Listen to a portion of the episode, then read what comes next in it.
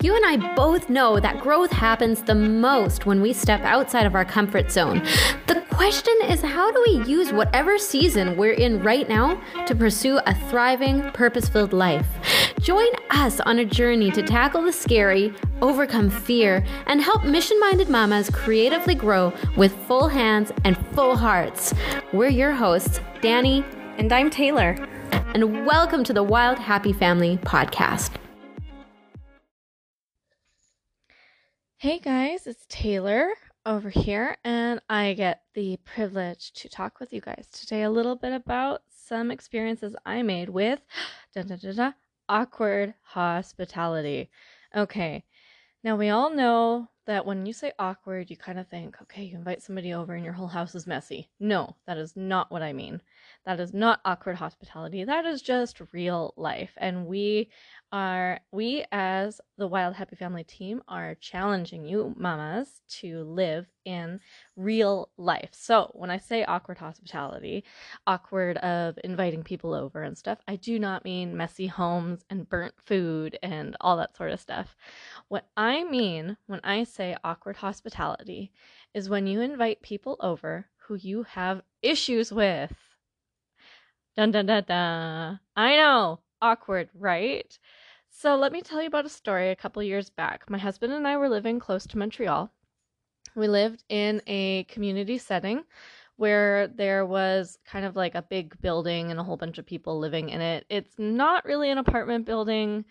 We were all working with the same kind of missions organization with this YWAM place.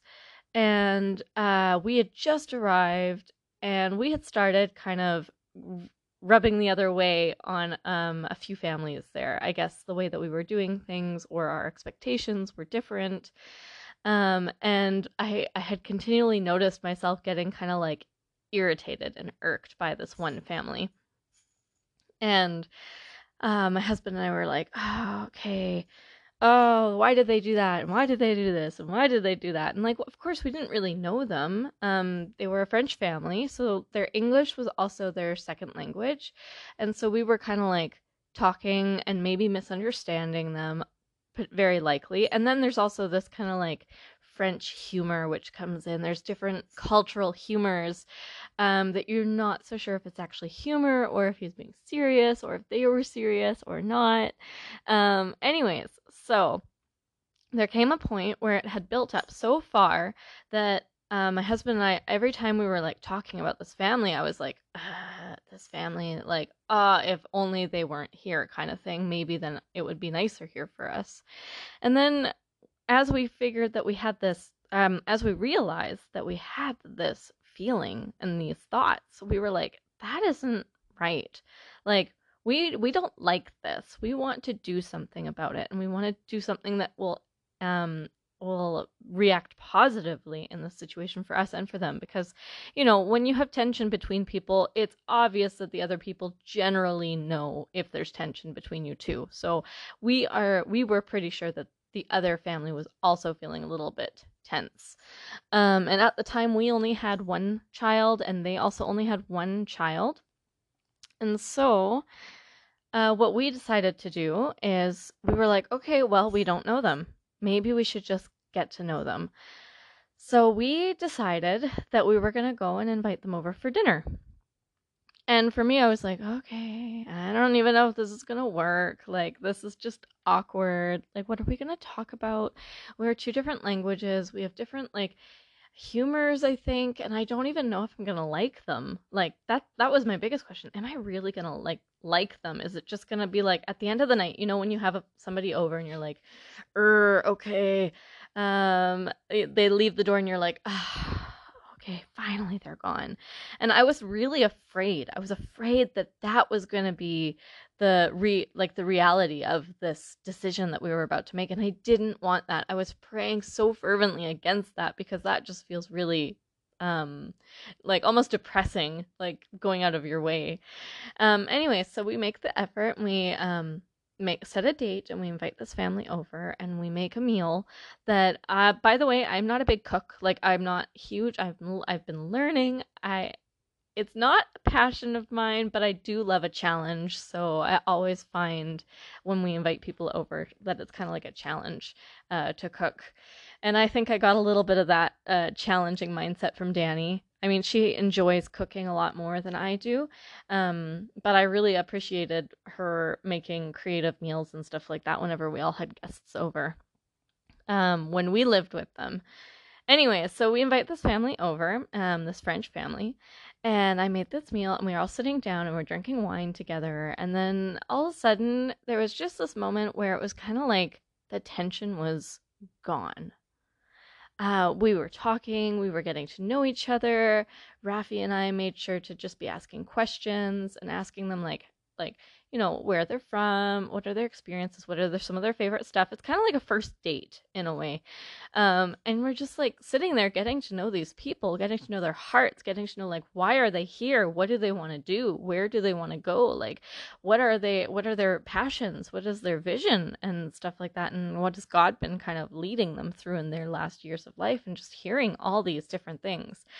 Um, and it just became like by the end of this meal, we had stayed way later than expected, drank a bit more wine than had expected.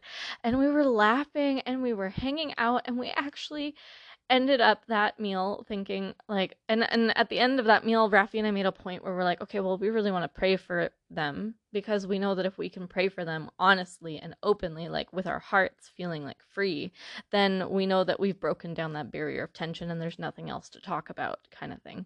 So we were like sitting there we're like okay hey guys we want to bless you. We want to pray for you.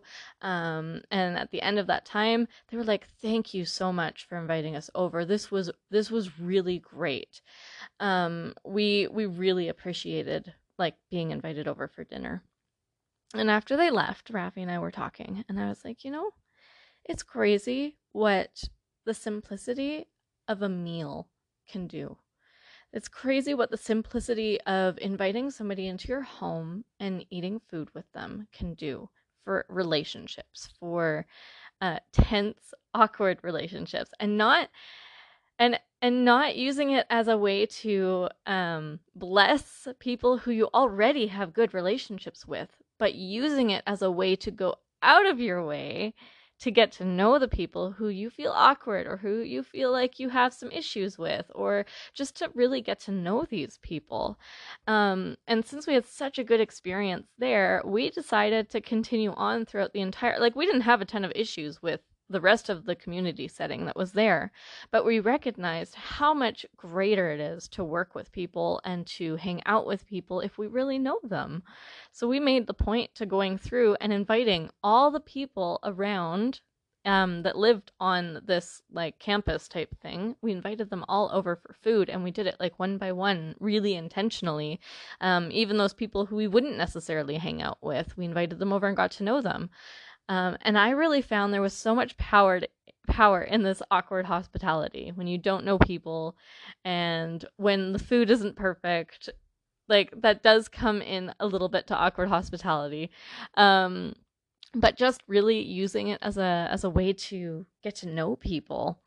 Anyways so i've had such great experiences with this. As we moved from uh, montreal back to germany we decided that we would do the same thing in the in the same community setting that we had here. So we invited like our um like bosses over and got to know them and had them over for food and you know I really just realized how it releases tension and it get it gives the opportunity for each side to get to know each other. So I'm going to encourage you right now, mama, that if you have somebody or if there's a family out there that you're like, eh, we haven't gotten along so well with, or we have lots of issues with, um, I'm going to encourage you for to step forward and and um, oh, what do you want to call it?